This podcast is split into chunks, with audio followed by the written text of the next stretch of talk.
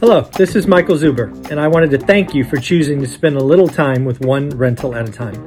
My life's mission is to help investors close one million rental properties. In order to tackle this crazy goal, I will need your help. If you like this episode or any of the content we produce, please share it on social media. If you get one of my books or perhaps one of our five hundred cards, please take a selfie and tag One Rental at a Time. Now on with the show. First day of Q four. I hope you had, uh, you're going to have an amazing weekend. It is now October. Over. It's now October. Nine months in the books. What have you done this year so far? Have you accomplished your goals? Have you learned your market? Are you adding skills? Or are you still afraid to do the work? Something we do on this channel is we try to lead by example, show you what daily discipline looks like. As an example, this daily financial news tries to go off at seven thirty every morning. You can go back and look at two, three, three and a half years of daily financial news. Just an example. And Saturdays are very, very special uh, for One Rental at a Time because it is, it is all for you. We do the daily financial news. Then at eight a.m., we do sixty minutes live of your questions, my answers. And then at nine o'clock, we either do a deep dive. Like today, we were going to do something on probate, or two, we do a thirty-minute private discussion in our private Facebook group. So Saturday, really every day is for you, but Saturdays are extra special. Everything is live. Everything is for you. So again, pretty exciting. If you are in the group, what you are going to get on probate today is you're going to get Rylas Dana. He's going to talk about some key terms uh, with probates, things that you may be confused about. Uh, he will define them. Two, he will talk about a real estate or an estate plan for real estate investors. And then finally, how you as an investor could strike up a strategic relationship with probate attorneys for lead flow. And then on top of that, of course, we will take your questions, his answers in real time, and we will go through the list. We will go as long as ninety minutes. If we have to. So again, we are giving back. I want to give a shout out to Rylas for doing this for us. And again, don't worry. If you don't have three, three hundred twenty bucks, you're not a part of the course. You will get this amazing session tomorrow at nine a.m. right here on this channel. Hope you appreciate the stuff that we continue to give away. Uh, so let's talk about this. Uh, I don't know if you've heard, but there was all this kerfuffle, at least in my Twitter feed, about a Federal Reserve emergency meeting scheduled for Monday. I want you to hear that again. Emergency Fed meeting scheduled for Monday. Those words don't really go together. So again, could something come out of the Federal Reserve's meeting Monday? Of course. But let's not get it twisted. This is not an emergency meeting. Emergency meetings are not scheduled. They just happen, and we hear about them later.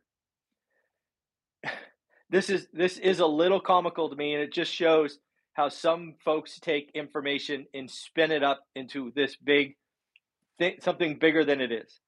The Federal Reserve on Monday is holding a regular closed board meeting.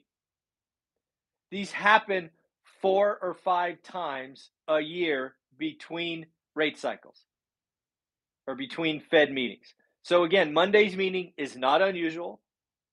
It has happened four or five times today. It is called a regular closed board meeting, if you would like to search it. Again, I'm not telling you that Monday's meeting couldn't cause something, but I'm saying Fed emergency and scheduled don't go hand in hand. So let's let's not get over anxious just because.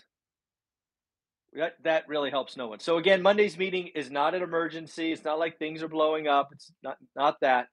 Again, it's a scheduled meeting, not unusual, four or five already this year. And it wouldn't shock me if they have another one in December. Let's talk about the week ahead. The big number for the week is Friday.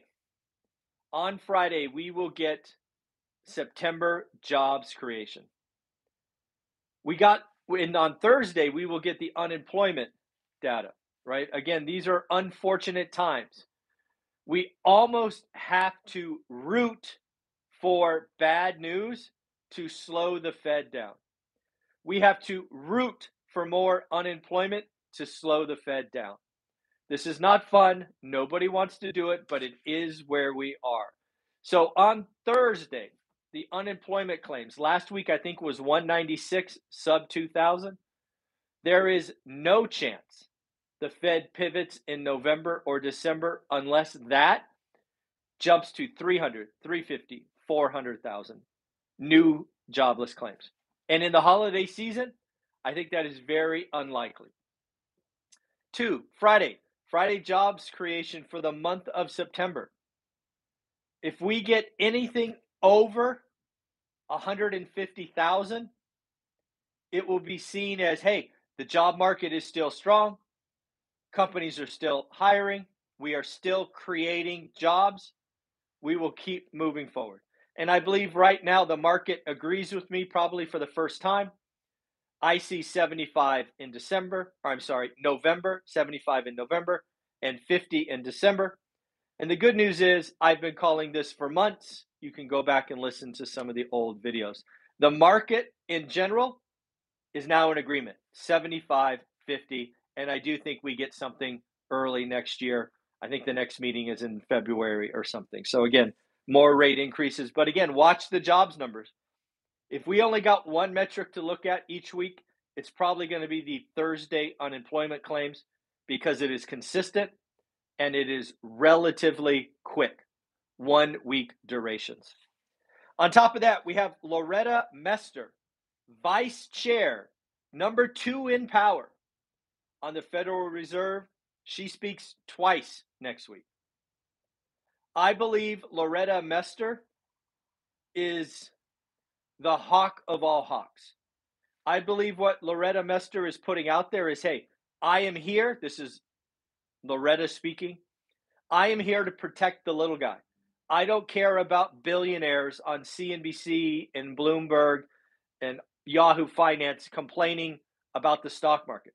Loretta Mester, I believe, is out for the little guy, right? The people being decimated by inflation. So she speaks twice. I think her speeches will be market moving. So let's watch for that. Uh, let's actually bring something else that's not on the board. Congress sucks. Let me explain. One of the things that is bipartisan, Republicans and Democrats agree on en masse, en masse, and the list is short. There are not many things that red and blue Republicans, um, Democrats, liberals, conservative agree on. But one thing they do agree on is Congress should not be able to trade stocks. They have access to uh, information. They can front run stocks. They can make themselves wildly rich by being public servants. Again, we all want them to not have that ability. They were supposed to create and push something through. They did not because they are more interested in their pocketbooks than doing what is right, in my opinion. Why would they?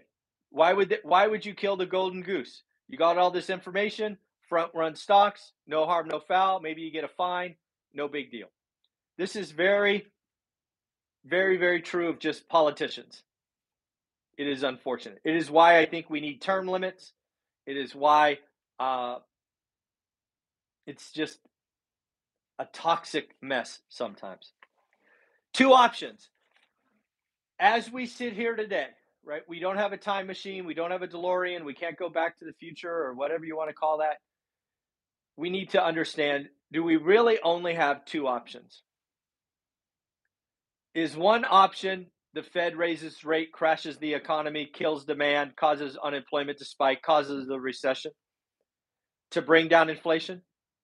And is the other option only inflation becomes entrenched and all hell breaks loose and the dollar eventually blows up.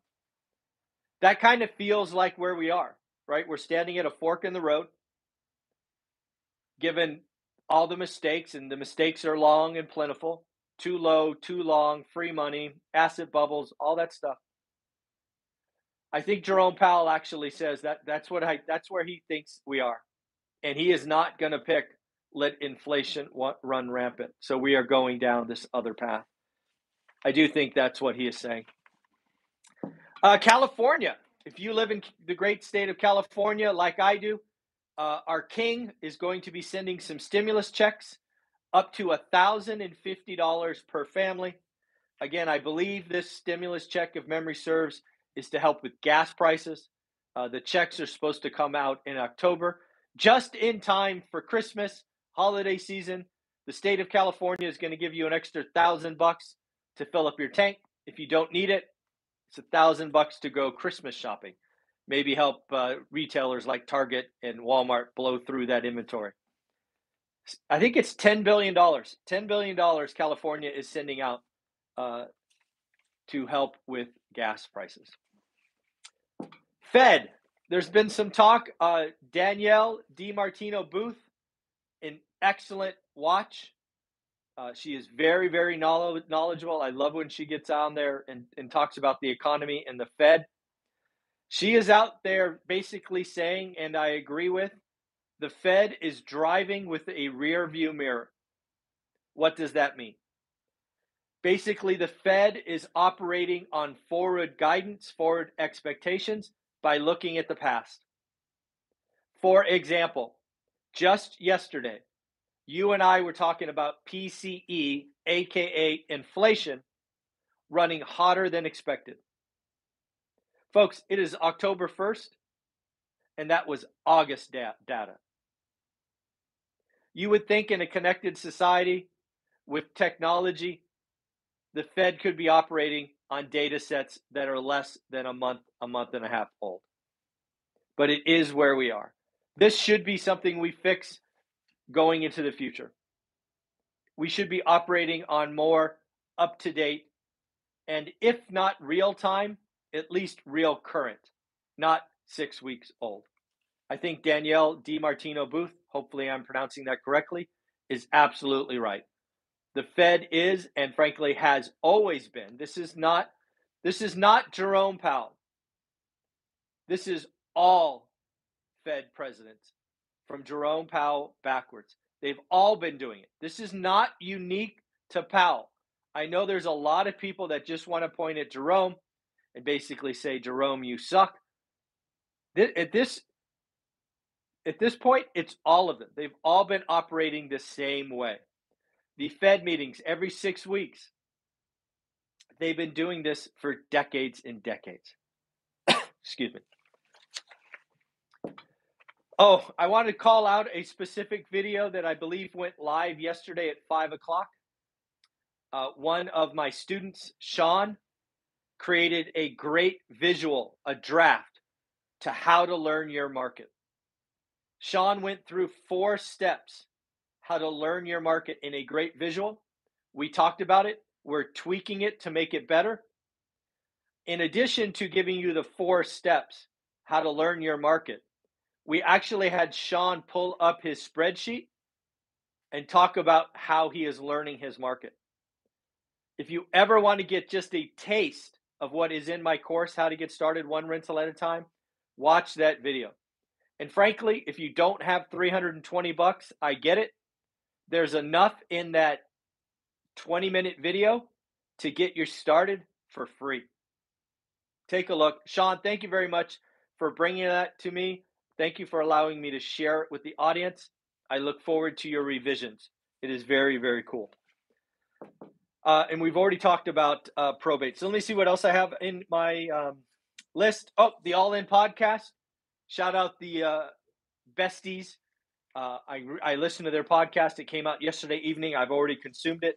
One fact that I thought was interesting is apparently baby boomers, this is their stat, not mine. I haven't researched it or verified. I trust what they put out. Baby boomers own seventy-six trillion dollars dollars in assets, roughly one-seventh of worldwide wealth. If you average it out, roughly baby boomers are roughly worth one point one billion or million, ugh, billion, one point one million each. That is a wild stat to think about. Then on the All In podcast, Chamath was talking about the market being a forward-looking indicator and starting to nibble in the stock market. Thought that was interesting. Again, I think what the market is pricing in is a seventy-five in November, a fifty uh, in December. I personally do not believe the market is pricing in earnings cut yet. I believe Wall Street is blind or naive or both to just how bad earnings announcements are going to be. Just think about Nike's earnings, Micron's earnings, and their guidance. I think I think this next quarter, this is a quarter in the accounting world. Let me just tell you what, if I was a, an executive like I was, uh, what, five years ago, what this quarter would be for me is what we would call in the industry the kitchen sink quarter. What is a kitchen sink corner? This is the quarter you put all the bad news in, all of it. If you bought a company for one hundred billion dollars and it, you know, it's not performing and you want to write off uh, goodwill, write it off. If you want to do this or that, write it off. This could be the quarter where all publicly traded companies take all the bad news, slam it into one quarter, take the hit so they can build for the future. This is the quarter that I would make my kitchen sink quarter. We'll see how many do.